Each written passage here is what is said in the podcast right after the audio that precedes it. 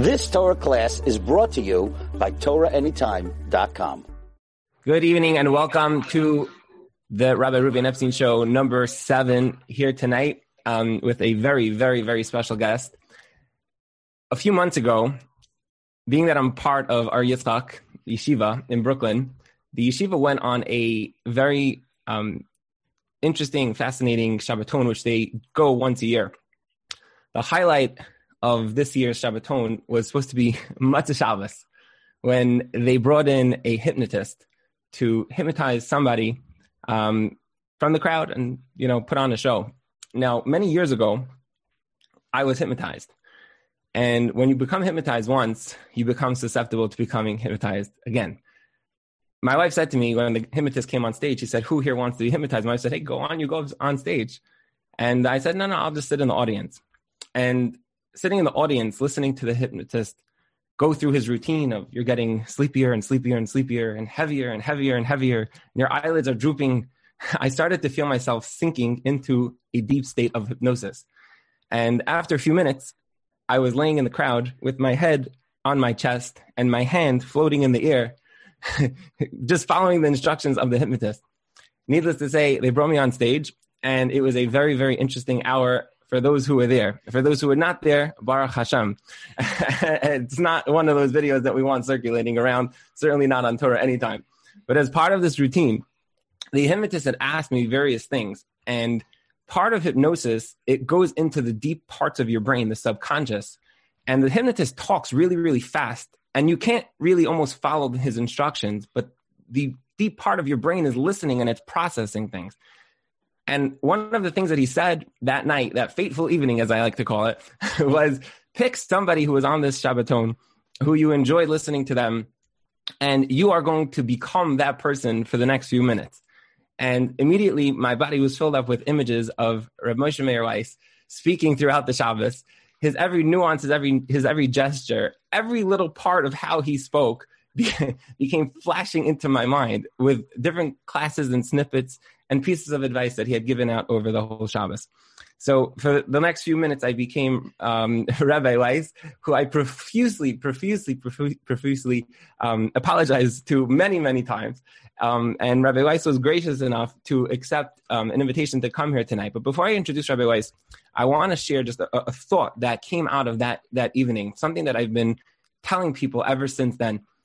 What's the nimshal of, of hypnosis? What's the nimshal? It, it's all fun and games for those who are watching, not for the one who's who's up on stage. But what's the nimshal for the person who goes through it?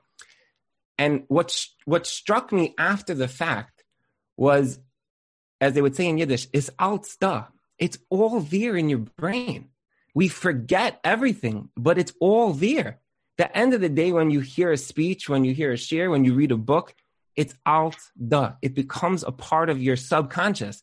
Somebody can reach in there and pull it out, but it's all there. It just has to be mined, that information. We are Zeicha, Baruch Hashem, as part of Ohr Yitzchak, to have Rabbi Weiss once a year, the exposure to Rabbi Weiss, to his teachings, to his classes, but there are many others who have been exposed through various mediums throughout the years, throughout the decades. And Baruch Hashem, it's a tremendous plus to have Rabbi Weiss on here tonight. Now, before I introduce and go through who Rabbi Weiss is, which he doesn't really need an introduction, I wanted to tell our audience just a few things. The first thing is many people have emailed me, um, and everybody is welcome to do that. They could email email at marriagepro.co. Um, and I try to get back to as many people as I can. You could also find these classes as well as all the other shows and classes that we've been streaming either on podcast or TorahAnytime.com. Um, and everybody, of course, should be signing up to the Torah, TorahAnytime.com daily dose at 929 355 4268. Now, with all that being said, Rabbi Weiss is many things, many, many hats. One Rabbanish hat, the, the, the, that hat, the Rav of the Agudas Yisrael of, of Staten Island, um, as well as many other things, giving a daf yomi for decades. Rabbi Weiss may not know this, but my father covered um, a daf about 25 years ago, I believe. In uh, Rabbi Weiss, I don't know what happened that night, but he couldn't make it. And my father got the call to prepare that daf. My father told me he said, I never, I never put so much kaichas into, into clarifying, to bring everything down to every word being measured and giving over um, a daf as clear as it possibly could be. Now, now that I had uh, coronavirus and I was very, very sick in bed, I told my wife, I probably should have no kaichas to learn, but I wanted to learn. so I said, oh, like, open my Gemara and let's just put on Rabbi Weiss. I'm in Baba Basra right now. Find Rabbi Weiss on Baba Basra and let's go. And Rabbi Weiss daily was my chavrusa, even though he doesn't know it. So he's been mashpia so many people for so many years, as well as Mishnah Yemis, giving a chumash here in Landale Shul, an international speaker, as well as the author of Passionate Judaism, Meaningful Living, Challenging Times, Rabbi Weiss on Yom Nurayim, powerful benching, as well as Lashon, Facebook, Rabbi Weiss, it just keeps going on and on and on. I think we're going to be here for 90 minutes just talking about who you are. And then we're going to say, thank you very much. We'll have you back on for part two. So first of all, Rabbi Weiss, thank you so much for giving of your precious time and for being here tonight and joining us um, here this evening. Um, I wanted to open up with just, just a, an idea that you had mentioned in one of your talks at Ohr Yitzchak, which I found very, very impactful, something which I always like to think about. You know, that evening that I was hypnotized um, one of the things that the person had me do was he made me into a 119 year old person. Um, and then he said, you know, tell us about the Holocaust. And I was flooded with images of, of the Holocaust and the war and all of those things. And if you remember, I started shaking and I started crying. It was like the, the generations from the Holocaust to now, to me, it's like, it's, it's like from the ashes. It's, it's such a dichotomy. It's unbelievable. And I remember that at one point, Rabbi Weiss, you said, um, you said anyone who can tell the difference between tasting Pepsi and Coke, if you could taste the difference between those two products, you would not have survived five minutes in Auschwitz. They would open those cattle cars. And how do you view where we came from as a people, sort of, to where we are today in 2020? Well, first of all, Rabbi Epstein, it's an honor and a privilege to be on your show. And I think what you're doing is wonderful, and Hashem should give you atzlacha. I mean, um, actually, my father, alav hashalom, Rabbi Tzvi Meir, who was in Auschwitz uh, and uh, survived three selections in front of Mengele Yamach Shemai he told me that we used to have my brother and I and uh, Yosef Yisrael myself, I'm the oldest, we used to each have a sugared cereal.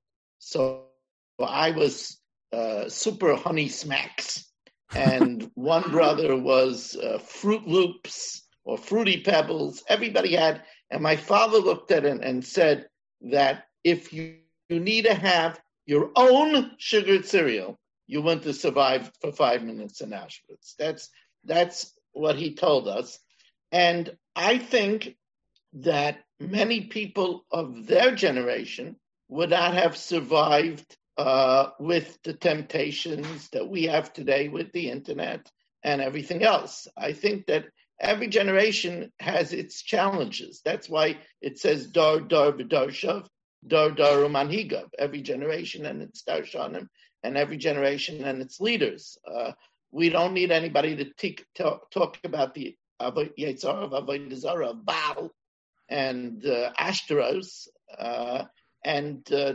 today we don't have the temptation of, you know, uh, worrying about dying, but even though now people are, but it's not the same. You know, I think about Anne Frank, who was in an attic for 700 days plus in a small attic. That's quarantine. You know, our quarantine is in a beautiful home with plumbing and gourmet food delivered to the door. It's a different type of quarantine. But every generation has its own challenges. I remember I went to elementary school in Yeshiva First Torah, which was on 16th Avenue and uh, 58th Street. We lived on 14th Avenue and 46th Street. I had to walk two blocks to get the 16th Avenue bus at 46th and 16th to go by bus 10 blocks. So uh, one morning it snowed two feet. So I said to my father, I won't go to school. So my father said, What, for two blocks? He says, When he was my age, he walked two miles to Cheder in the snow without boots. So it was a different time and different challenges. We wouldn't be able to survive those challenges. I know I wouldn't. I know I wouldn't. My father told me uh, that he was in a barrack with 90 people. There was a triple decker bed that he shared with more than one person. And he says rats were crawling at his feet. Rats, not mice, rats, oh, nibbling at his toes.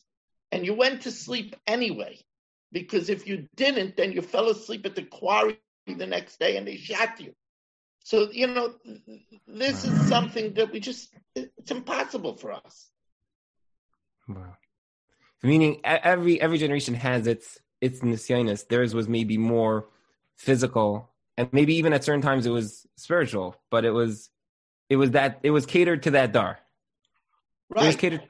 It, it was catered to who they were. This, so, meaning a lot of people now are, are very focused on on on COVID and coronavirus. You know, I I don't want this show to focus on it, you know, too much, but meaning anything, whether it's coronavirus, whether it's um, a shidduch crisis, whether it's any any nisayan, it's a catered nisayan for That's that correct. time.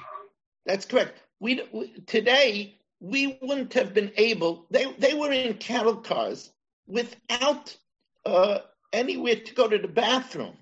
They, they they they didn't have any food. They didn't have a bed to sleep on. Our um, tender and fastidious generation would just not cope with it. Uh, but uh, we have our own different challenges. I mean, uh, a child could, on unsupervised internet, could see things in 10 minutes that they didn't see in Stein Myra. So our, our generation has its own challenges. Yeah. Wow. Now you're you're you're, you're again you wear many hats. You come from many different things, but I wanted to start off from the beginning with you. How did you get into Rabbanas? Is this something that you always knew you were going to do? Um, I know you had mentioned, this was actually one of the things that I had I had um, mimicked at, at, at Fateful Evening um, when I said that you know your father had wanted you to, to become a doctor, if I'm not mistaken, right? And then you ultimately ultimately went into Rabbanas. How did how did that happen? What was your your path, just getting to to the starting line, I guess, if you will, of harbatzas Torah? Well, first of all, I, I'll tell you the truth. I never had an aspiration to be a Rav. Um, my father, as is common for many Holocaust survivors, um, Hitler Yamachshimai was terrible to the Melamdim and to the Rabbanim. And he saw that in the camp, how terrible they were treated. So he, as many Holocaust survivors, they, they had such a desire to give to their children what they didn't have. I, re- I remember by my bar mitzvah. I had a weekend bar mitzvah in the Pine View Hotel. If those were those of you that are older will remember the Pine View Hotel. This was before the Homowack and after the Pioneer. So there was the Pine View Hotel, and um, uh, uh, my father was not a wealthy man, but he didn't have a bar mitzvah to speak of. You know, it, it was was taken away by by by by the Germans, Yimach Shemam So he told me he wanted to, me to have a bar mitzvah that I, I, would always remember, and I and I do. I remember him telling me, "I want you to have a bar mitzvah that you should remember," and he put a lot of effort in that. So that because the Nazis treated the Malamdim so badly, he wanted me to not suffer that fate. As a matter of fact, he was so he was in America still scared of the Nazis. He oh, he didn't give he, yes, he did not give myself, I'm the Bachar, we're four boys. I'm the Bachar, my brother Yosef Asher is Rabbi M. Feinstein's Adam, son-in-law. He's second. I was given the name on the birth certificate Mark, and my brother was given Arthur. And it was only till 11 years later, when my the third boy was born, that he felt safe to give the name Yisrael Dov. Uh, wow. He wasn't, yeah, I mean, we're talking about, you know, my father on one day, it was on Shavuos, he was in the second transport from Salish, the second Salish transport. On the day that he was transported to Salish, they gassed his father, mother, four brothers, and one sister in one day. That's what he lost. Wow. So, you know, so my father saw that and he he wanted me to be a doctor. He, he wanted in those days. My son, the doctor, was nowadays it's not the same anymore, but with, with, insurances and everything. But uh, uh, although now we we all, I have such respect for our doctors now. They went into harm's way. They went into hospitals. They saved so many of our people now. My my my respect for all doctors are, is so high now. What they do, and I always I'm a for them and our nurses. But anyway, um, so my father wanted me to be a doctor, and what happened was is I had a seventh grade rebbe, Rabbi Michal Miller, who was Rabbi Avigdor Miller's nephew, and he was like his Shabbat and Aliyah, like Rav Miller, he was a masmid nifla, incredibly diligent, and a tremendous Talmud Chacham, and he was my seventh grade rebbe, and he wanted me to go to Yeshiva Staten Island by Rav Moshe, and he used a strategy, he convinced my father that he'll skip me from seventh grade in order that I should gain a year. And my father liked that strategy. So I, I went to Yeshiva Staten Island, and I was, you know, this Hungarian spoiled boy. You know, my father and my mother, Zolzak Gesund, was listening to this, so I want to give a shout out to my mother, who gave me everything wonderful. Uh, Mrs. Weiss Goldman, and Agnes Weiss Goldman, and she. Um, uh, so they they skipped me from seventh grade to Yeshiva Staten Island, where I was the spoiled boy, like I said, and I did going to a dormitory that you could only go home once a month was not something that I really looked forward to, you know. And uh, but I but I heard he passed away right before COVID, Rav Gershon Weiss. I heard Rav Gershon Weiss, who wrote Samson's Struggle, um, I heard his Navi shiur and I was hooked. I said, wow, I never heard Torah like this. And I just was hooked. And then I went to yeshiva and after high school, my father said, okay, time for the SATs and time for college. And uh, by that time, I was Mishamish with Moshe. And my father, Rabbi Tzvi Ben was a big Micah Rabbanan. And Ramosha told my father that it would be a shame for me to become a doctor. And my father yeah. said, okay. Moshe said, okay. And uh, I continued learning the yeshiva. And I had, like I said, I had no aspirations to be a Rav. Um, I figured I would probably be a Maggid Shir. I loved to learn and to be Mechadish. And I want to tell you, uh, Rabbi Epstein, because I know you have a lot of listeners that listen to this to learn things, and you have young listeners.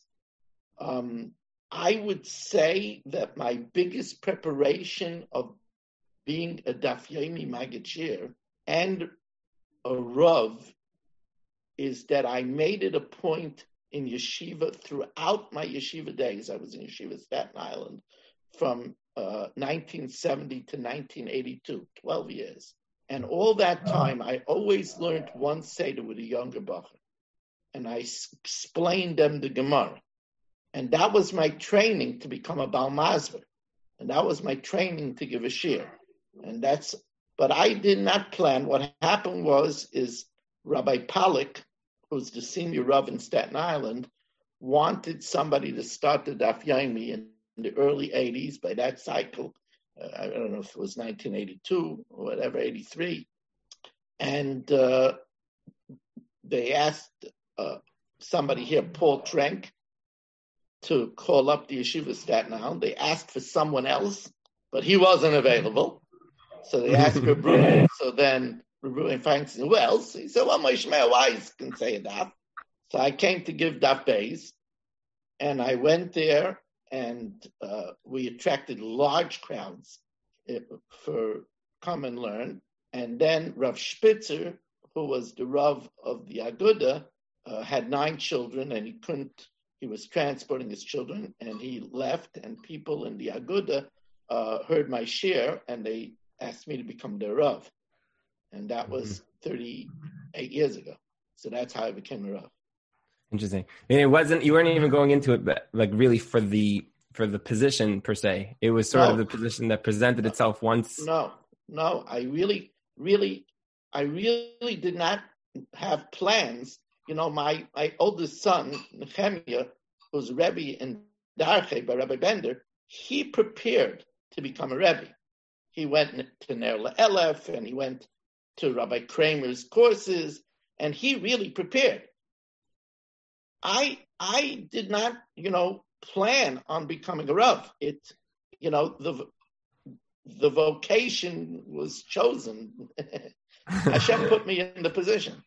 Yeah, but I want to. I want to go. I want to go in two directions here, but I want to go back for just a second. Could you, first of all, I'm I'm enamored by Rav Moshe. My my wife's family, um, Rav Baruch Sachs is he needs a refuah shleima Baruch ben Chayadaba, but uh, he's a Rebbe. a big refuah. Right, he's a Rebbe in, in Yeshiva Staten Island, as well as my brother-in-law Baruch Goldman learned, you know, in Staten Island. My family is very close with Rav Moshe. Um, Rav Moshe was Rav Moshe.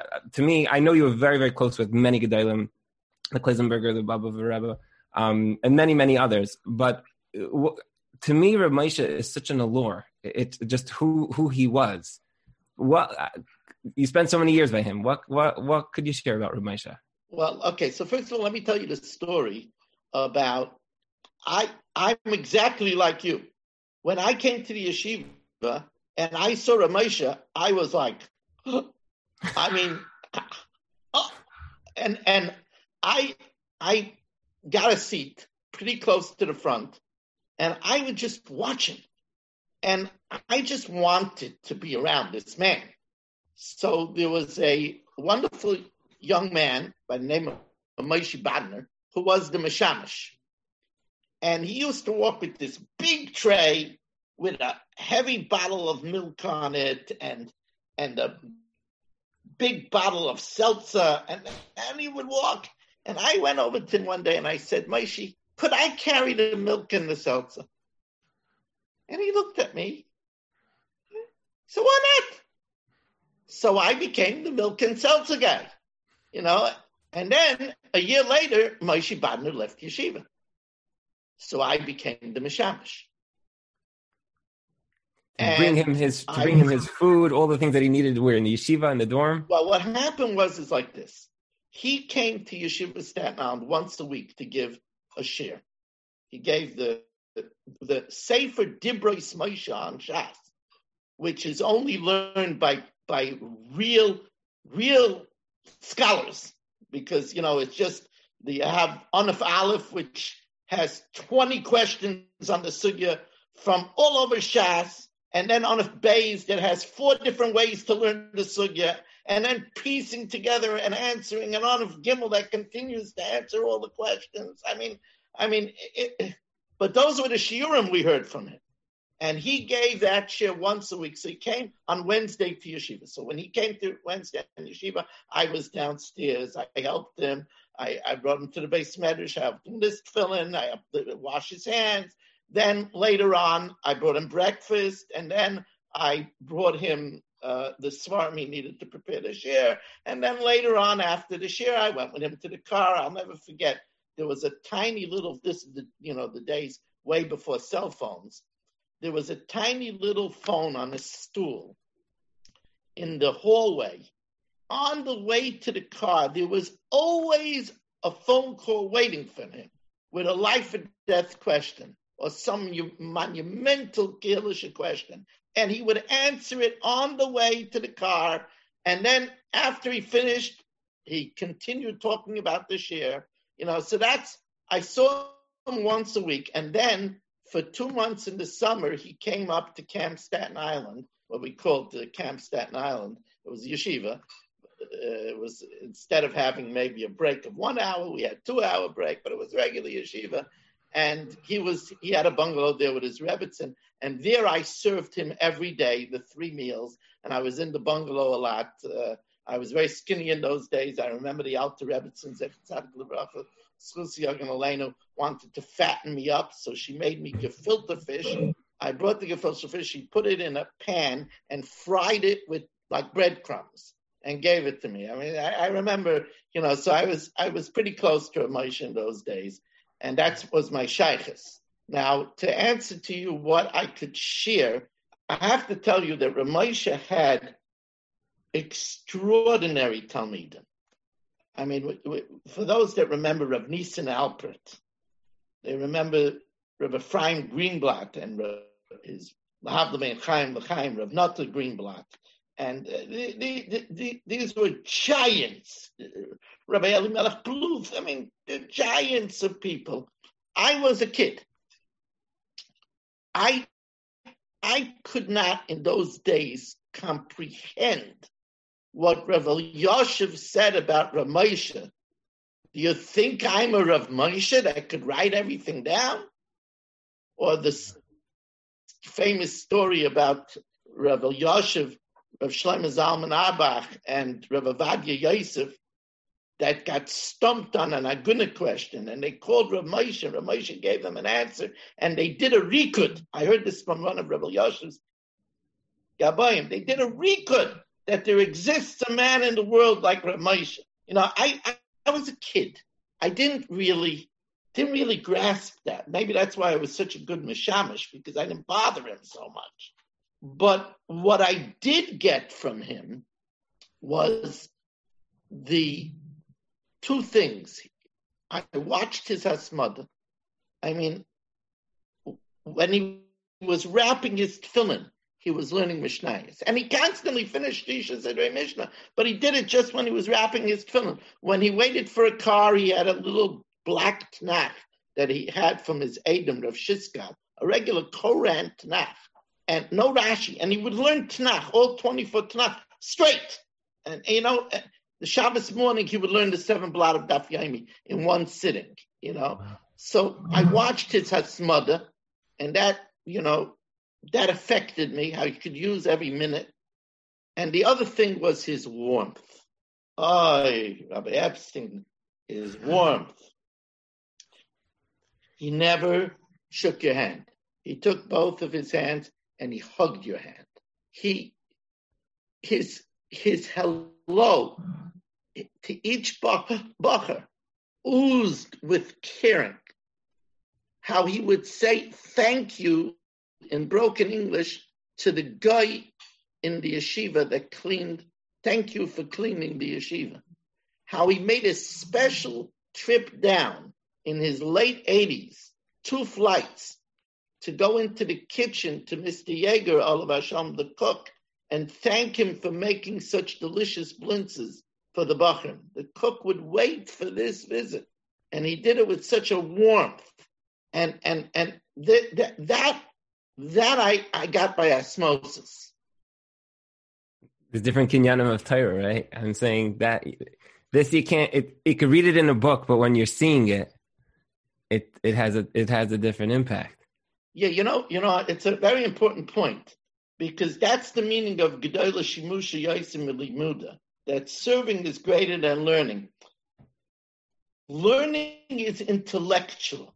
This is a different level of absorption.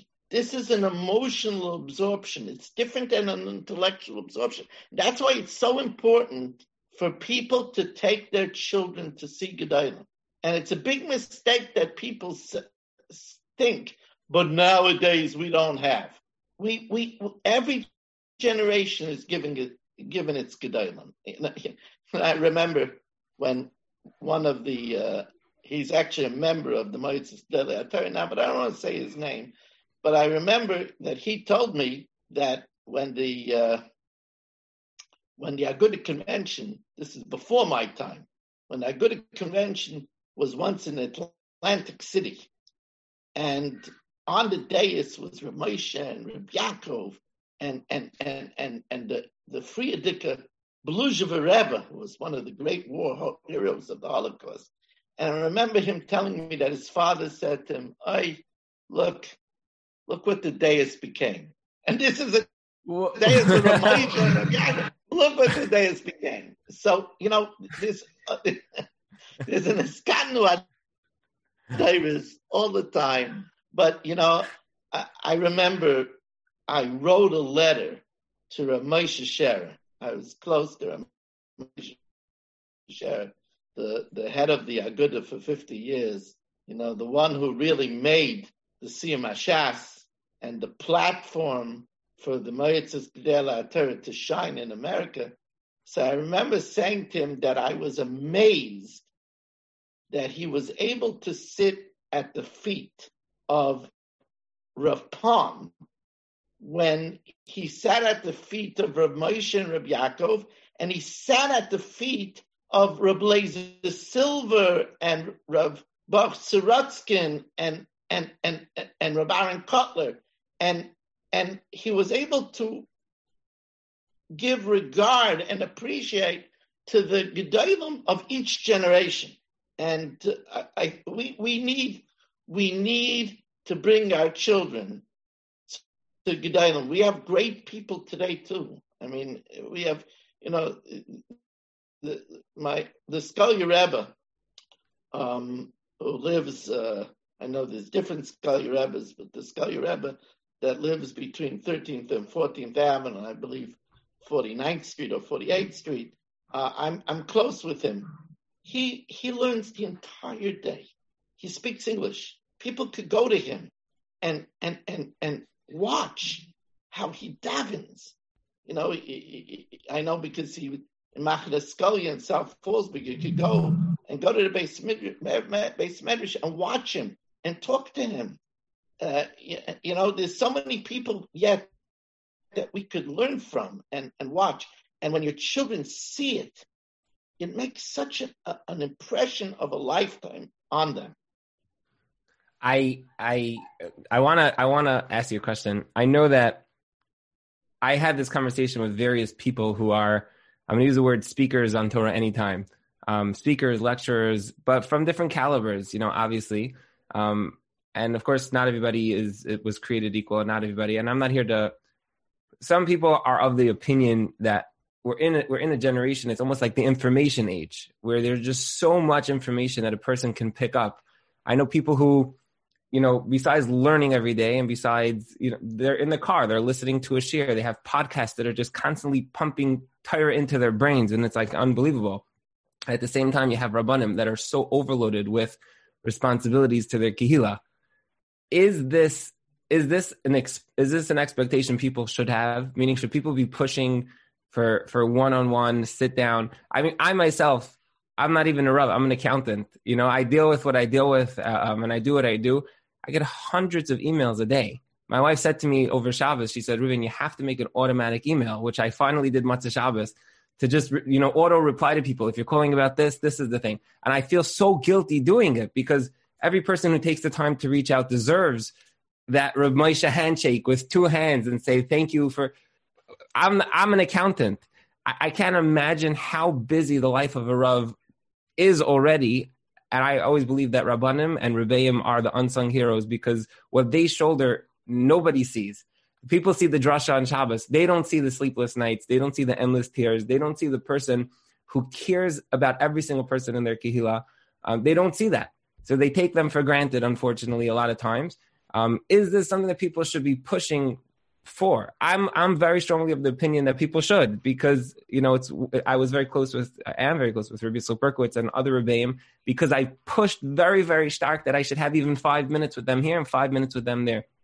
Is okay, this an so, expectation people should have of their rabbanim? Okay, so I listen.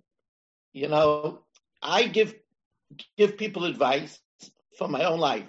The there was no way that everybody could get close to Rav He was always learning. He was always learning. Hmm. and the answer to your question is, is, and I heard this from other people who succeeded in getting close to Gedolim. You have to figure out a way of doing a service for the God. It, it might be that he, he needs certain seforim and you figure it out a way to get it for him. It might be, you know, I remember, I'll tell you, I, I was one of, I consider one of my rebbeim, Rav Avigdor Miller. In the 70s, Rav Avigdor Miller made an announcement on one of his famous tapes that if you listen to a hundred of his tapes, you could consider yourself an idealist. I listened to a hundred of his tapes already in the 70s and I was like riveted by him. You, you couldn't, Rav Miller learned every second. But I remember all the way at the end of Rav Miller's life, he was in Maimonides. And after my daf yomi, which was 10:15 in the night, I went over to Maimonides and I went up to see if I could see him. It was right before his passing. And the Rebbitzin met me and said to me, the Rav is not seeing anybody anymore. So I waited there to say to him, and then an orderly came in to bring in the tray. So I stopped the orderly, I took the tray, and I asked the Rebbitzin, should he bring in or should I bring it in? So the Rebbitzin looked at me and said, you know, you have a point. So I got in and I saw a Miller, I believe it was the night before his patira.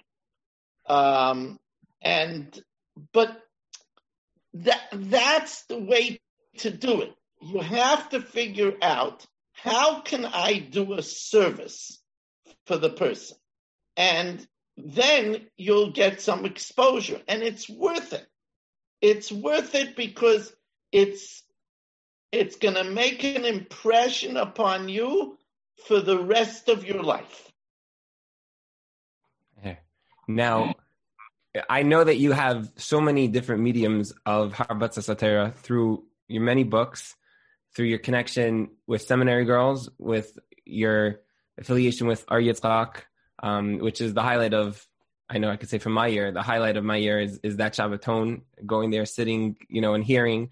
Um, I want to talk about a specific part uh, of this first, and then I'll talk about a different part. The first part I want to talk about is um, you have a very unique uh, approach to the Shabbos drasha. That that it, it's a call for action. It's not it's not just a dvar Torah. It's a it's a you're here to present a a I don't know what the right word is. Like a directive to your kehila. The right Listen. word, Rabbi Epstein. The right word is impact. Okay. I, so that's I know that you gave over Lamashal. You spoke about um, the importance of being of being Maavir Sedra. First of all, I want to know how you view that segment of of Shul impact. I want I want to hear about that. But also, what other messages throughout the years have you have you focused on to bring to the forefront? Well, the truth of the matter is is anything of impact. So, of course, Shalom Bayis is a constant uh, subject that I uh, use the Parsha or the Yom Tovim or life cycle as a springboard for, because uh, Shalom Bayis is always pertinent and it's always changing, as you very well know. Uh, we have to grow with Shalom Bayis. The children are in the house, children are out of the house. Uh, there is Parnasa, there isn't Parnasa. There's COVID, there's up in the mountains, there's home in the city, there's, you know, so that's number one. Number two, I love to speak about davening because one of the, the biggest problems of the drasha is the fact that retention is very poor. People go out of shul and you ask them, so what did the Rav speak about? You know what was good? I don't know, but I remember it was a good good speech. Yeah, it was good. You know, so so what have I accomplished? So I'm always looking for things, and the biggest retention is by davening. Because if I share with somebody, I, I just said uh, in, in a speech, I, I, believe it was by my Chumash shiur, I have now, uh, I think I'm actually competing with you because I have a, a live Chumash shiur every Thursday night at 9. So, uh, you know, so, but yeah, we, either one of us people could listen to, but later on it's archived anyway, so it really makes no difference. But um, but it, it, it, says in V'chol Achayim, right, that we say as Shimcha Hagodol Be'emes. What does that mean? That we're thanking Hashem Be'emes? What do you think? We're lying? But it means that we're thanking Hashem because we want to thank Him sincerely, not because we're expecting to get something back. So you tell somebody that Vart, and then they remember because they say it davening the next day, and they say it three times. So, you know, davening is a great thing to talk about. Um, another thing to talk about is the temptations of the day. I speak often about not smoking because I, I know it kills people. I, t- I talk to people about wearing a seatbelt. I talk, I talk to people about a lot of things that are pertinent to the day. I, I, I talk to them about looking at a person when you say Shalom Aleichem.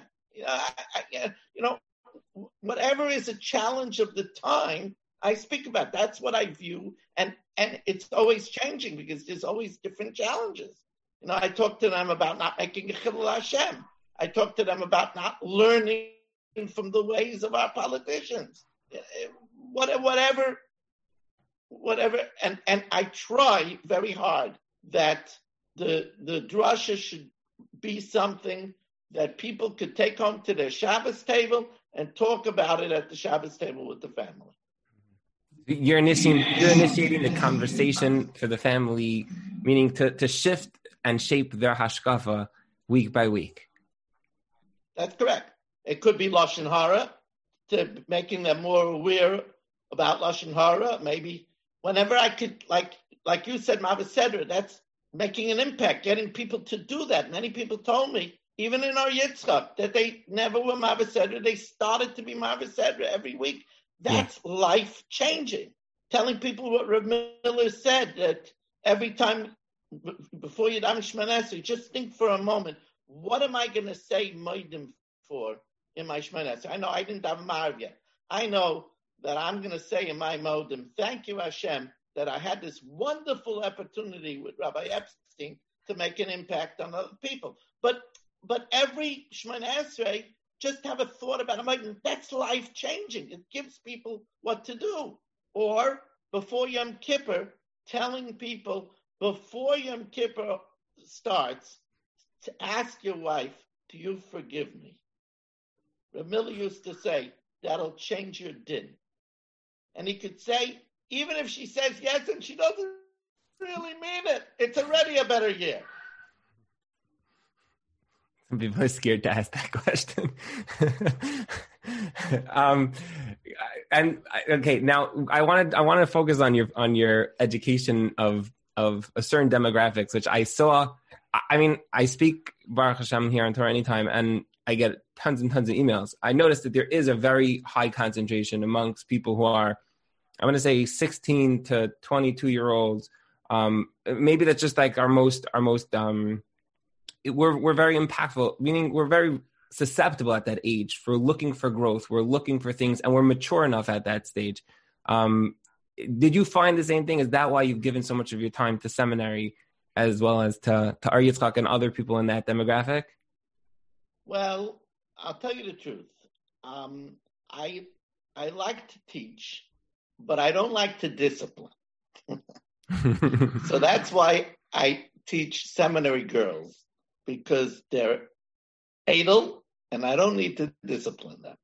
And I'll teach, and I do teach, you know, they're already older boys that I teach, and they're not, you know, you know, they're not younger that's a that's a, a special skill. I you know I could get away with it and go to a city and speak to get on the floor and speak to kindergarten children and speak you know to from from fifth to eighth grade one time. But the soldiers that are in the classroom every day, and especially the ones that are doing Zoom now with with a class full of thirty kids and trying trying to control the classroom, that's a that's a special skill set. But um, I I always felt that I wanted to give the young ladies um, ideas on how to be better wives and better mothers, and also the critical information of what to look for on a date. That was that was those three things are why I I've been teaching, I've taught 12th grade or seminary for 35 years. And uh, I, I really, I would hope that I changed the dynamics in families uh, with what I taught. Um, as to young men, um, I basically want to give them uh, knowledge of I you see I see when older people grow up and they didn't get certain skills in character when they were young. And uh, just like the one who talks in shul as a as young young person continues very often doing it uh, through old age. Uh, so I I wanted to teach them about uh, anger management and uh, sensitivity and tolerance and and all of these traits and not being lazy and and and all of these traits when they're young and more malleable so that they get into good habits. If i'm not mistaken i remember that you you had once mentioned that probably one of the most um, important things to look for for a girl is that a boy has simchas hachayim that he's happy to be alive and i remember rabbi Yitzchak berkowitz my rebbe he always says that when it comes to chinuch it's also the first thing your kids have to know that you have simchas hachayim, or else what's so exciting about all your the, the life that you're living if you're not so excited about the life that you're living? Why should I want to live your life if you're not even happy about it? That's the well, that's, that's the precursor. Why, that's why we have to make sure to pay our rebbeim properly. Because if the Rebbe has to worry about paying his bills and he, he's beaten down by that, he doesn't come into the classroom exuberant a Rebbe has to be, you know, it says that um, that at Har Sinai we heard the kailos. Uh, we, we, excuse me. It says that we, the the that which was uh, written, we saw the kailos. Right? It says that we saw the the the voices. How can you see the voices? So people picture musical notes dancing in the sky.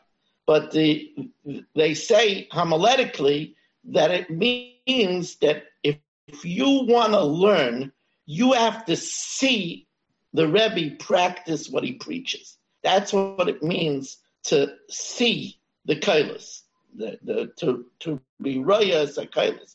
So you have to see our rebbeim have to be exuberant. They have to be excited. They have to be happy. It's it's so important. That the that the rebbeim are taking care of. You're saying that they don't have these daigas on their head while they're while they're doing it. I don't know. I don't know how anybody. I mean, no, I don't know how. It, it, it, like you said before, it's a special skill set to be able to have a group of 30 Talmidim. When you see them, when you don't see them, with my kids now learning, it's unbelievable um, it, it's a talent. It's a special kayak that these that these men and women were, were granted or trained I to think, do. I think also today our rebbeim have to be even more performers. There, there is uh, less patience uh, and less sitzfleisch in today's day and age.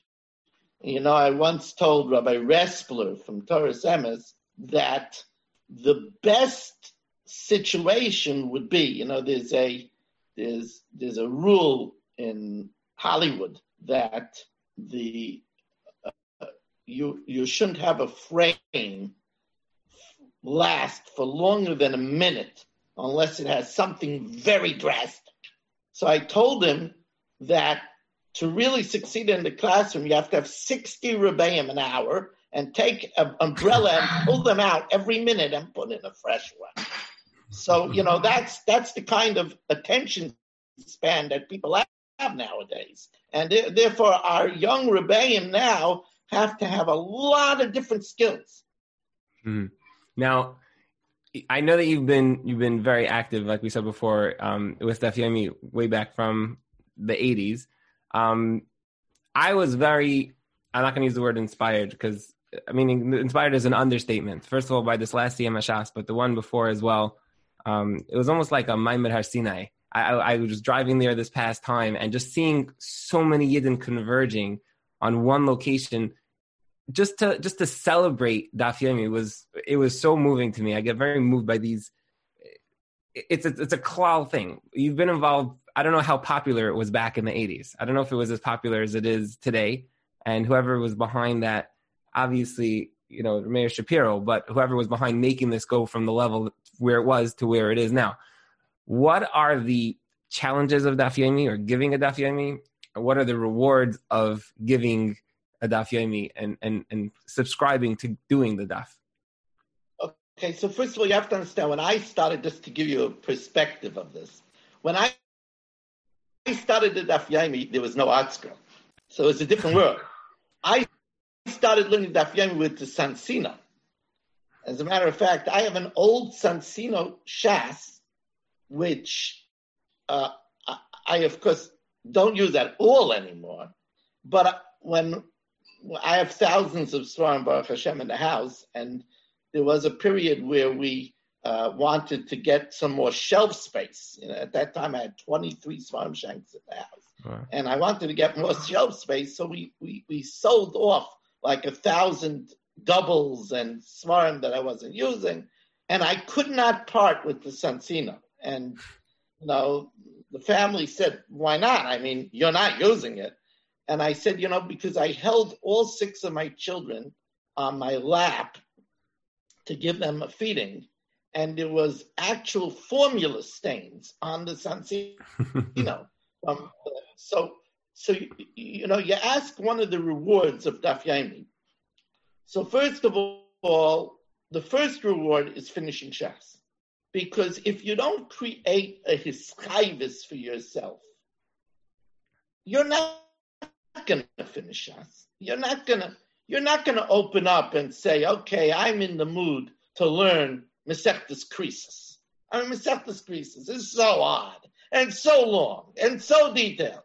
You're not going to say, "You know what? I think I'll learn Shavuos, which is also a very odd Masechta, or Bechoros." And and even if you do, you'll probably say after the first few blocks, nah, this is not for me. You know, the mission to finish Shas is only if you do it one daf a day for 2,711 days. So you create for yourself a hischayvis, a obligation. So that's one of the rewards of daf If you want to, you know, if you want to, the seichel kain uh, this is a, a, very favorite vote of mine. One of Rav Meir Shapiro's Tzadik Lebrachas Chusiyogan Alena's novelties was is that Shas is for everybody. To many people, that was a novelty, and many people didn't agree with it. Not everybody's cut out to learn Shas.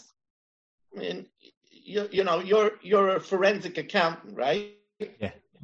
Not everybody could be a forensic accountant. It's not for everybody. Uh, it's not for everybody to be an expert at physics. So to say that everybody could learn Yevamos and Eruvin and Nida and all of these difficult Masechtas, you know, there used to be in Europe, there used to be the the Tillim Zuggers shul, where people said Tillim. It was a big thing. People finished Tillim the whole day. And then there was the Ein Yaakov Stiebel, where people learned the homiletics, you know. And there were very, and then there were people that learned, you know, brachas and easy mesechtas, and other people who learned to specialize in Nezikin. But then there was a Kochim Kail. But to learn all of Shas, and Ramesh Shapiro said no. We we know that each one of us, it's a Gemara Masechtas Nida, each one of us learned before we were born, a Malach taught us when we were with our mother, a Malach taught us Kalashas, and then struck us over the lip, and we forgot it, but it's still in our subconscious. And everybody has that. That's why on Pesach, by the Seder, we say Tisha Me'yedeh, Tisha Aniyedeh, Tisha Yachel the nine months of later. The nine months of later, when we have uh, receive the Mayim Amukim Eitza B'Levish. And therefore, Daf Yomi is for everybody. And Daf Yomi is the way to recover that. Now, when I mentioned about having my children on my lap, I find that my children grew up to appreciate Torah because they saw that Tati always giving shiur, always learning. I remember we had three feet of snow and a Hummer came to the house and took me. I was there was only one lane carved through the Verrazano Bridge, and I was the only car on the Verrazano Bridge. And they took me to my Shirin Boro Park, and I remember my children say, Tati's going to give shiur in this? and that left, uh, uh, uh, you know, an indelible impression for life. And the girls grew up to know that the centerpiece of life is Torah. You know, so Daf Yomi isn't just, you know, an hour a night or an hour in the morning. It's a way of life. You talk about challenges. Oh, for the Maggid Shiur, it's challenging. It's challenging for the Maggid Shiur to to give a Daf Yomi the night of the Seder is still a Daf Yomi, and the next day is a Seder is still a, a Daf Yomi, and, and, and, and the night before is Bedika night is still a Daf Yomi, and Purim night is still a Daf Yomi, and Shushan Purim night is still a Daf Yomi, and Tisha B'Av night is still a Daf Yomi, and Motzei Yom Kippur is still a Daf Yomi. So that's a big challenge. It's not just for the Maggid Shiur, it's for all the heroes that come to learn the Daf Yomi. And it's a discipline that, you know, I, Chayenu Yameinu. And Rabbi Akiva said, the Pappus, you know, uh, a Jew without water is like a fish out of water. This is a, this is our oxygen. It's it's amazing because you've dedicated so much of your life to doing this all the way back from the beginning. I know you. Uh, first of all, you're very well known for your circuit in the in the Catskills, but also in hotels, going way back. I don't know what year it was that it, that that got started. Um, but you were the original, I don't want to say the original, but the original like Pesach program uh, with Rabbi Weiss, meaning that was something that you had always married yourself to as a way to be Marbitz Torah to people, no matter where they found themselves, whether it was in Yantif or the summer or whatever the case may be. You know what? It's interesting, Rabbi Epstein.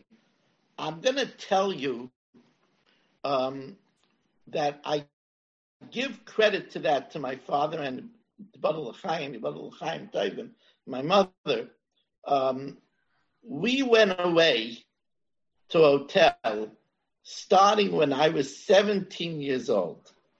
And it's interesting, different people go to hotels for different reasons. Some people go for the food. A lot of people go for the food.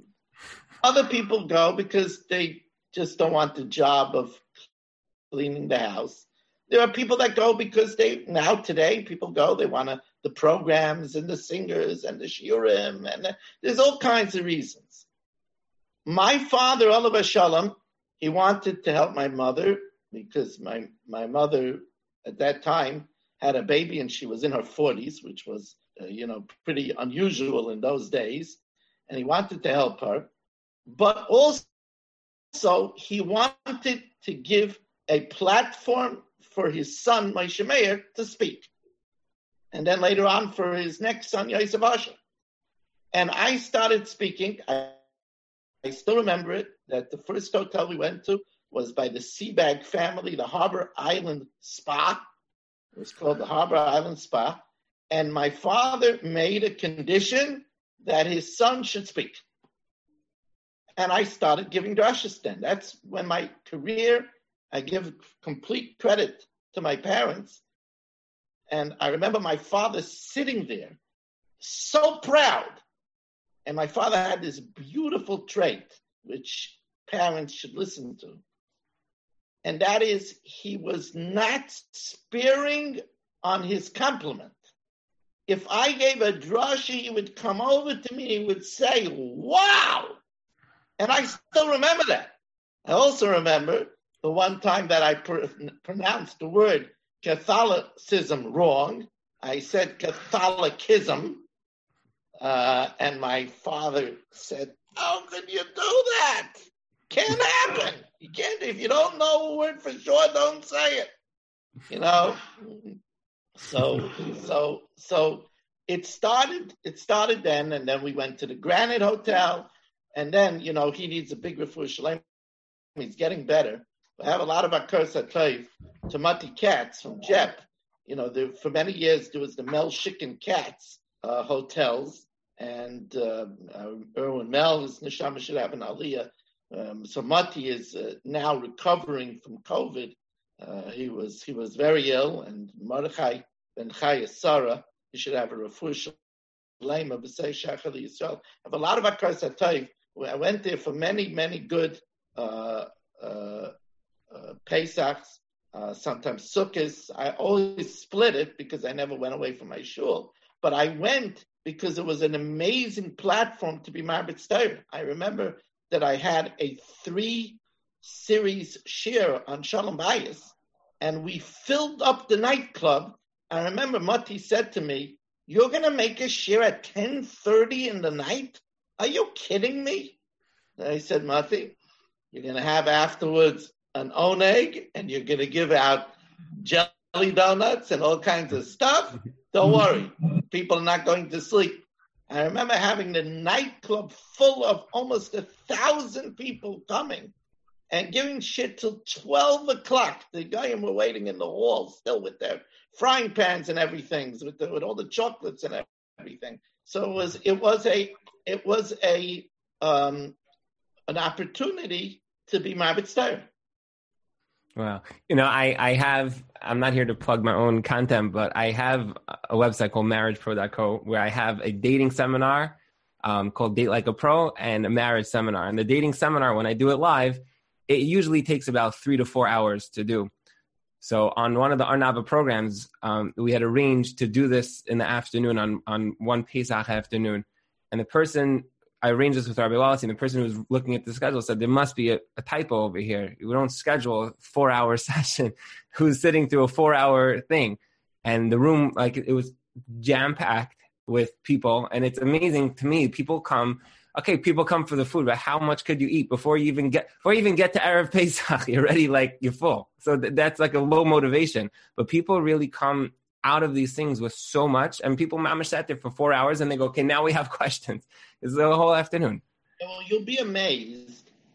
There are many places where people don't have the opportunity, especially from out of town, but not just from out of town.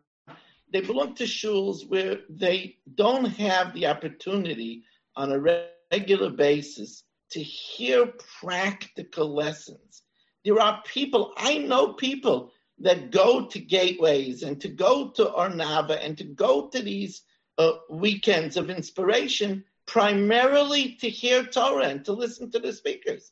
Yeah, it's amazing. Um, now, I, I want to just preface this this next question by just saying for our audience that this is something that we had discussed before. Um, so I'm not springing this on Rabbi Weiss, but this is, I believe, a very important topic, something which I had been thinking about in the back of my mind for a long time. Um, Rabbi Weiss is a role model for many, many people for many, many various uh, areas in in life. And a few years ago, Rabbi Weiss ha- suffered a tragedy. His Rebbitzin of 35 years passed away, and Rabbi Weiss, his new Rebbitzin, a very special woman, um, Rabbi Weiss had this like a public transition. Um, Rabbi Weiss, what could you share with us about that transition and also the dating, the families, the blending. How did this all come together for you? Okay, so I, I think to give to the discussion a little fair treatment, I want to start first with the tragedy that I experienced. Um, uh, I, I was Baruch Hashem B'li Hara, extremely happily married for 35 years, and my wife had two bouts with cancer uh, one 17 years before she passed away, which she beat. And then two and a half years before she passed away, she, Loya Leno, had from perhaps the worst cancer, pancreatic cancer. And uh, she, when I took her to the doctor initially, they gave her six weeks. And she battled it for two and a half years. Um, she did over 32 chemos, each chemo stretching seven hours. Now, um, the reason why I mentioned this first is because there's certain, this is a platform, and I believe that, that this is a lesson that should be mentioned, and that is that I spared my wife of knowing that she had pancreatic cancer the first year of her sickness. And that helped her greatly. people have to know, and it's this is not one size fits all, but people have to know in general when it comes to illness, and we daven, we say first refuas hanefesh and then refuas haguf. We must be concerned with the nefesh of the chayla. And if somebody hears that they have pancreatic cancer, they feel doomed. And therefore, if we don't have to say that, and we could protect the chayla, we don't have to. We, we, we, the chayla knows they're sick, but we have to give hope. I I, I saw from Rav Shlomo that he says when we talk about the meiser, the worst person in in in Jewish life, the informer. So we say Valam al shinim. The worst thing is not to have hope. That's what we wish the Meiser. Valam al the slander, al sikva. We have to give people hope. Um, also, uh, I want to remember her, Mimliba Basra Baron, uh, how she fought to live. And at the end, we were Zeicha, just a few months before she passed away, to walk down our last child to the Chabad. Uh, so that was, and uh, I remember how she would go to the chemo lab, and before she took chemo, she would take a tray and of food that was good for people taking chemo, sucking candies, and fruit chips and all kinds of things that were good and offer it to all the other patients. And she, she did Kiddush Hashem to her very last breath. Yehi Zichra Baruch, and she should be a Melitzis Yosher for our entire family. Um, so now, after she passed away, and after the year of mourning, so uh, I I uh, I had heard from the Baba Rebbe, Reb Shlomo Mababov, that it only says in the Torah one time, Leitov. In a world that Hashem says, it only says Leitov once. And that, that's Leitov Adam Levad. It's not good for man to be alone. And um, my Rebbitzin Aleh Shalom, my first wife, uh, she set the way. Uh, she wanted to talk to me about remarrying, but I never let her because I never wanted her to feel that I gave up on her. So I never spoke to her.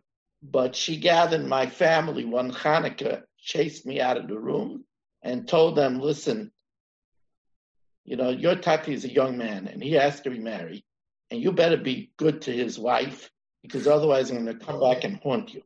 Uh, that's what she said. um, uh, and believe me, it makes a big difference when you hear that from your mother. It makes a very big difference. Uh, but I'll be honest with you, Ruvain, and I'm speaking very frank.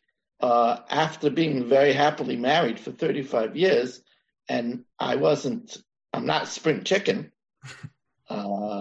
You know, I was uh, really, really concerned about, you know, what my chances were. Uh, I was very proactive. Uh, we we have a we, we have here on TorahAnytime.com Dr. Jack Cohn, who I knew about him from TorahAnytime.com, and although he's a Sephardi, I went and I visited him, and I said to him, "Look, you know, I don't know anything. You know, I'm married for 35 years. I haven't been dating yet now for a very long time, you know, and I have no idea how to go about this. And, you know, I, I, I took out my checkbook. I wrote him out a check for a thousand dollars. And I said to him, I'm making you my agent. And uh, I started getting resumes and nothing really, really excited me. I started getting a lot of resumes because there's many, many worthy women and uh, uh, Dr. Cohn, Dr. Cohn really didn't have anybody for me, but he knew he had a Shabbos meal by by uh, Levy, Mrs. Sippy Levy, who actually is Rabbi Pluchak's daughter. Uh, Rabbi Pluchak was one of the great losses during the COVID tragic time, his neshama should have a lichte galiyah, he should be a meltz for his family. And Sippy Levy was a therapist, and my wife, uh, Shoshi, is also a therapist, and she said, you know, that's about what what Shoshi wants.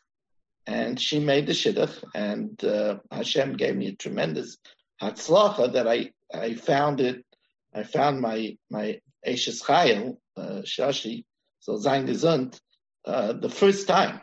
It was really a, really uh, a big blessing. And I tell people that they, that they shouldn't be plagued by the feeling of guilt to their first wife or to their first husband, because as uh, Rav Chaim, Rav Chaim actually told somebody, it's a very big chiddush from Rav Chaim, somebody's first wife told them not to remarry. I don't want you to remarry. And the person afterwards felt he needed to. He went to Reb Chaim, and Reb Chaim told him, "Don't worry. Now she knows the truth in Shemayim, and now she wants you to remarry." That's what Reb Chaim said. Reb Chaim Brisker. No, Reb yeah. Chaim uh, Kanievsky.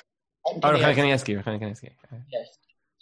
Uh, yeah. You know, you remind me, Rabbi Epstein. It's like, you know, I forget myself sometime in the generation, and uh, uh I I said to a crowd of of uh, people, Rav Moshe, and somebody raised his hand and said, "Do you mean Rav Moshe Wolfson or uh, or?" Uh, or you know, it's like really funny, you know. It's, it's uh, but anyway, um, so so um,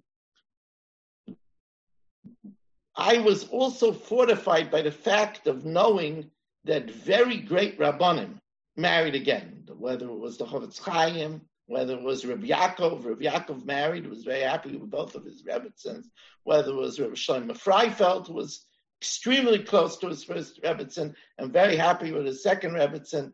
Uh, it, it, now, it used to be in the times of Chazal, in ancient times, it was very customary for a person who lost his wife, Leilenu, to marry a wife's sister.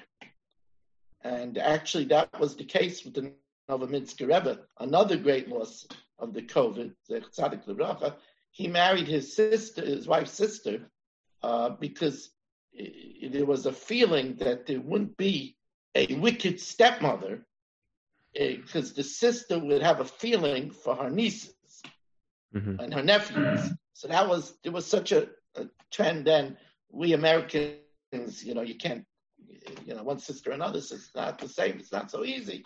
You know, uh, we Americans are, are you know, are not so easy to pair up as they were perhaps in the olden days. But I want to give chizik to people that the Rebbeinu Shem doesn't. First of all, it shouldn't be nagaya. Everybody should have their spouse biz 120. But that people should know that you you you could be happy again with the help of Hashem, B'li and Hara, as I am, and they should know that the Rabbeinu Shalom doesn't want you to be alone.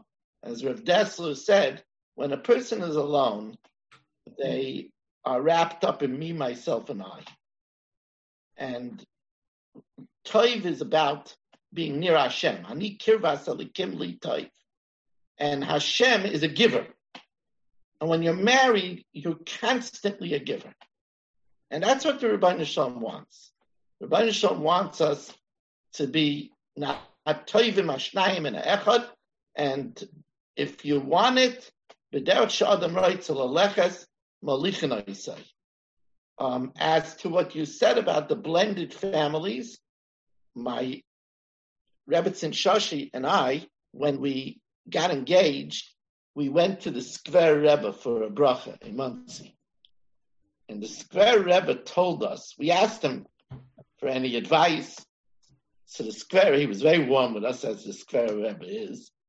And he told us that we should be better to our new children than to our biological children. That's what he said to us. That, that's, he says that's how we should set out to have atzlacha. And, you know, Baruch Hashem, I love my new children, and uh, my wife loves her new children, and uh, it, it can be done. I have a rule. I have a rule that children that are not married, all my children were married. Most of my wife's children were married. But sometimes, son, somebody passes away young. Children that are not married, you cannot expect them to understand. It could be difficult. Somebody's taking the place of my mother, my father. Children that are married have to understand. They understand what it means to be married. So with children that are not married, we need to have a lot more patience and mm-hmm. uh, a lot more uh, tolerance to mm-hmm. their uh, to their sometimes inability to accept right away the new situation. Right. Wow. I you know I find and I, I want to hear your perspective on this also.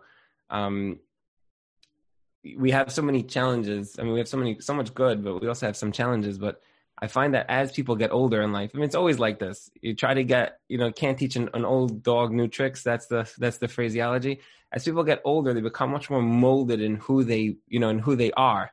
And I got married, Baruch Hashem. I was 21 years old. My wife was 19. Um, with a bracha from Rav Dan Segal, he told me before I came back to America, I went to him. I wanted to come back a little earlier and he told me to stay for one more Zman. And before I came back, he said, I promise you, if you stay for one more Zman, you'll get married one, two, three. I said, one, two, three. He said, I promise you one, two, three. So I stayed, and Baruch Hashem, I married my third girl on date number three. We went out once, twice, and the third time, and we got we got we got engaged. Baruch Hashem, as they say, happily ever after. That's not the direction I'm going, but I wanted to say um, that I find that with a lot of people who are older, um, they're you become much more um, set, much more set in your ways and how you do things and in your mindset and your mentality. Um, it, it, has to be part of obviously the conversation of how that whole dynamic plays out. Well, I think that there's it's a double-edged thing. You're right, but when you're older, you also know yourself a lot better than when you're 21. Mm-hmm. Uh, so that uh, when my wife and I went out, we knew what each one of us wants and uh, needs much better than when we were younger. Mm-hmm. So it's it is it is double edged, but you're hundred percent right. That's why we say there's a saying, "Young and dumb," and that's the meaning of that saying. That it's much better to marry when the person is more malleable. And that's why the older the singles get, the bigger the challenge is and the more difficulties when they come together. Right. You're 100% right about that. And mm-hmm. that's why, by the way, eh, it, the, the dating process, uh, when people are older, is very detailed and nitty gritty because, you know, each one knows what works for them and what doesn't work for them. Okay. Now, just two more questions. Um, one is, and I will go one at a time. One is, again, I, I was saying, saying in the beginning that if we would try to, you know, just mention all the things that Baruch Hashem you've been able to accomplish, um, and all the various programs you're involved with, it, Kanai I mean, Baruch Hashem, it's a schus to have two minutes of your time, let alone an hour and a half of your time. It's my um, pleasure. where where where what are you working on now and where are you going from not going from here but like where what do you what do you have in the works between all the different things that you have going on? Well i'll, I'll be honest with you.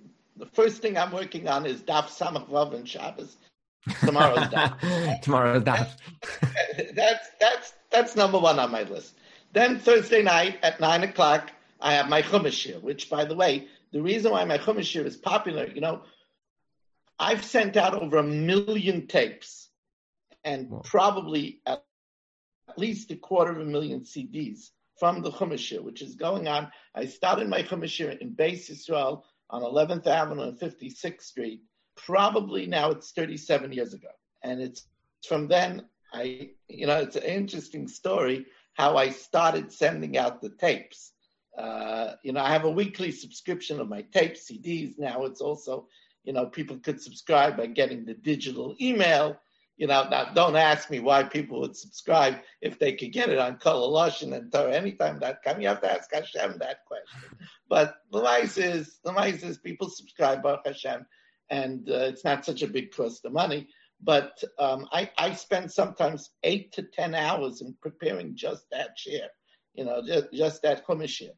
Um, uh, I have certain things that I learn with my Rebbitzin. We learn uh, every day. We learn some laws of lashon hara, and we learn a little navi together, and sometimes we learn Mesilas Yesharim together. You know, but uh, uh, uh, what I what I would like to work on in the immediate future is my power benching, which uh, which sold. Uh, it's like it's in its uh, now I think fourth or fifth printing. I want to make a part two because I never did Retzei and Ya'aleh V'yavo and Al HaNissim and the Rachmans for Bris. That's something I'd like to do.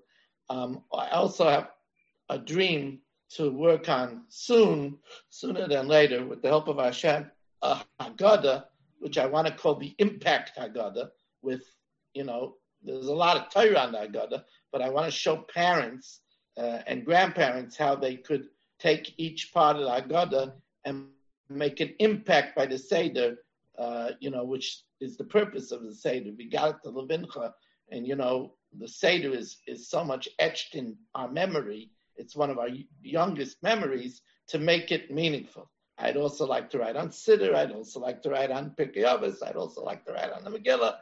Uh, you know, and I have, you know, over 30 years of my Hebrew notes, all my Sfarma, my English, I have like 30 years of my Hebrew notes on Chumash. I'd like to make it available to the yeshiva population in Lashon Kodesh. So Hashem should give me the chance to be able to do those things. That's that's what I want to do in the writing arena and in the speaking arena. I have a deep desire to go around.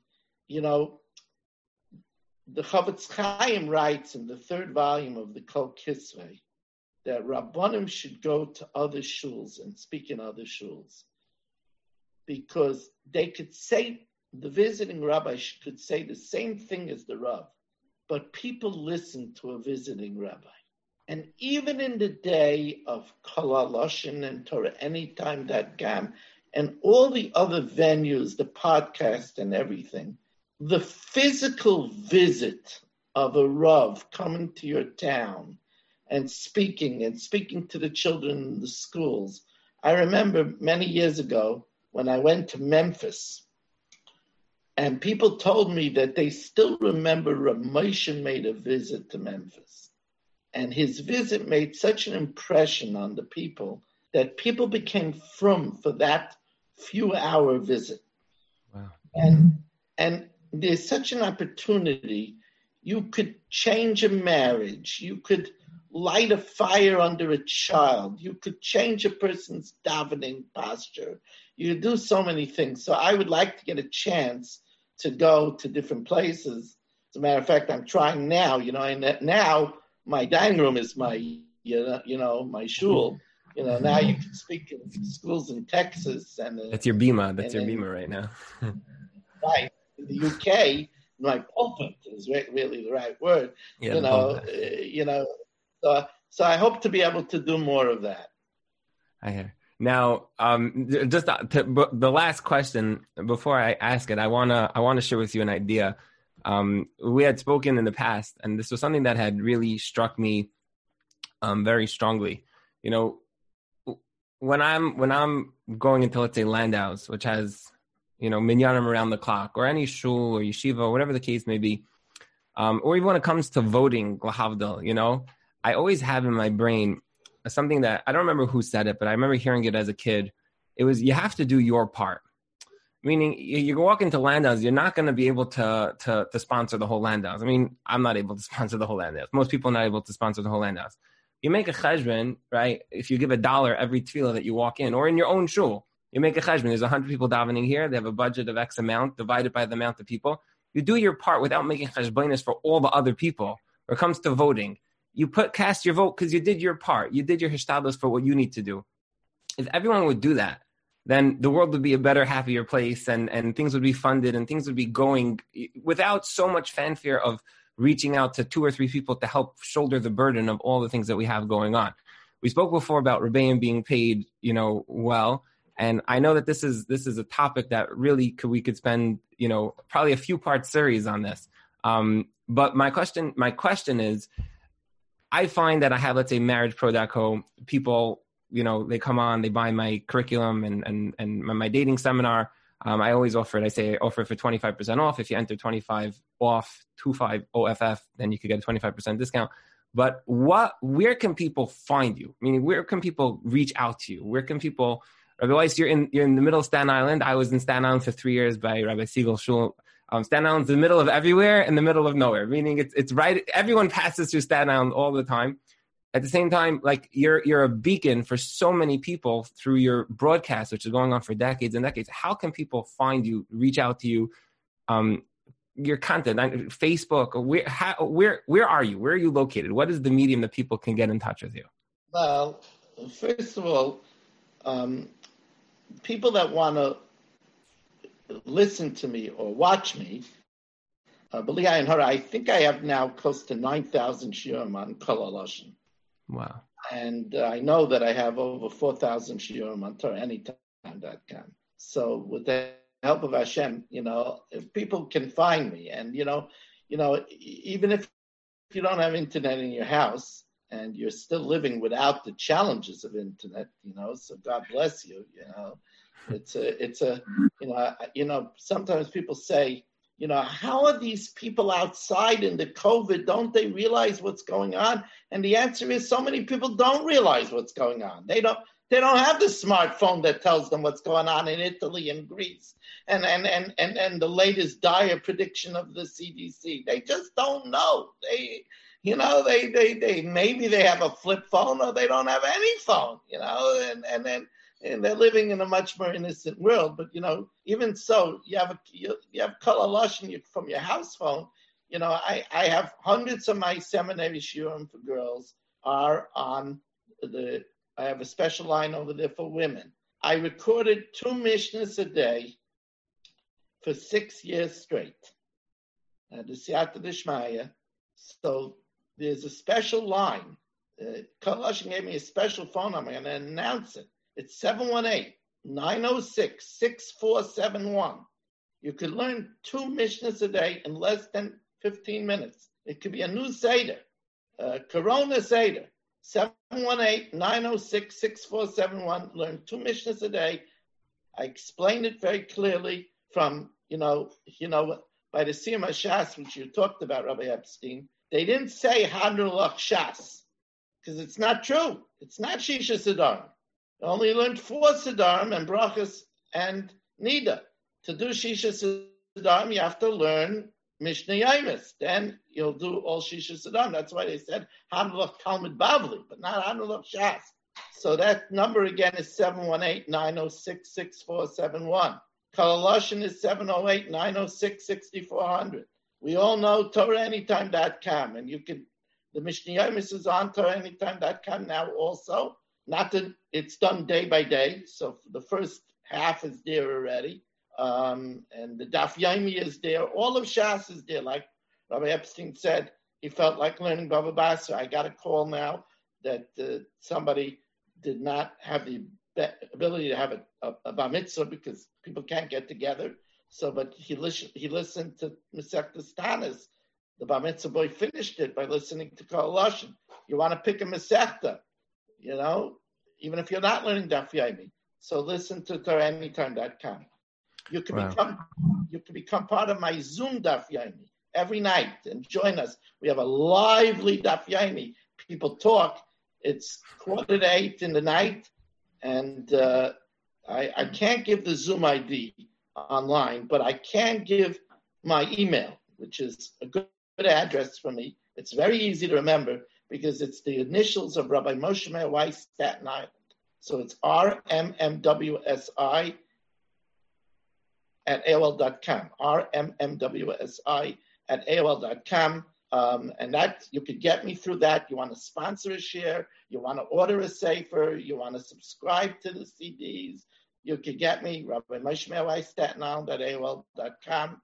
Uh, and, uh, and I hope if you, you, you're around the tri-state area, you look at my columns, whether it's in the Jewish press, whether it's in the views, uh, uh, a lot of times it's on Matzav as well.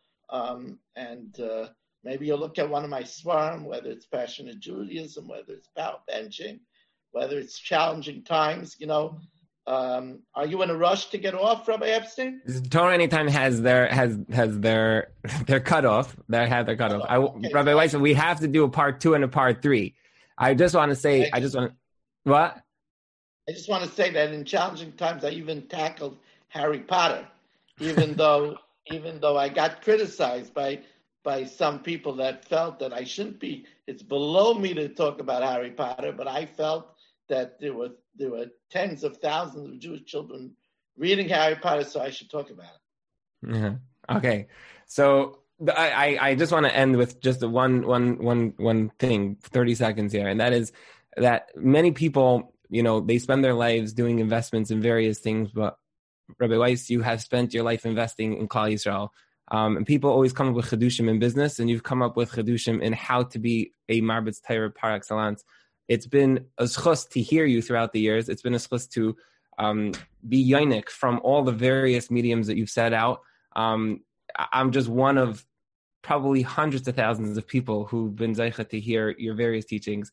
Um, I want to thank you very much for giving again of your precious time, and thank you to your Rebbetzin for giving up um, of you as well. Um, thank you to Torah Anytime for allowing the show, for promoting the show, and thank you to everybody who has tuned in and logged in. I realize there are people who log in and they stay they stay up in England half the night to watch this. Could you imagine? Half the night, unbelievable. Um, and to all the people who tune in here and watch it later on in the rerun, thank you very much. Everybody should have a great evening. We look forward to seeing you in the Rabbi Reuven Epstein Show number eight, upcoming this Thursday night im yirtzeh Hashem.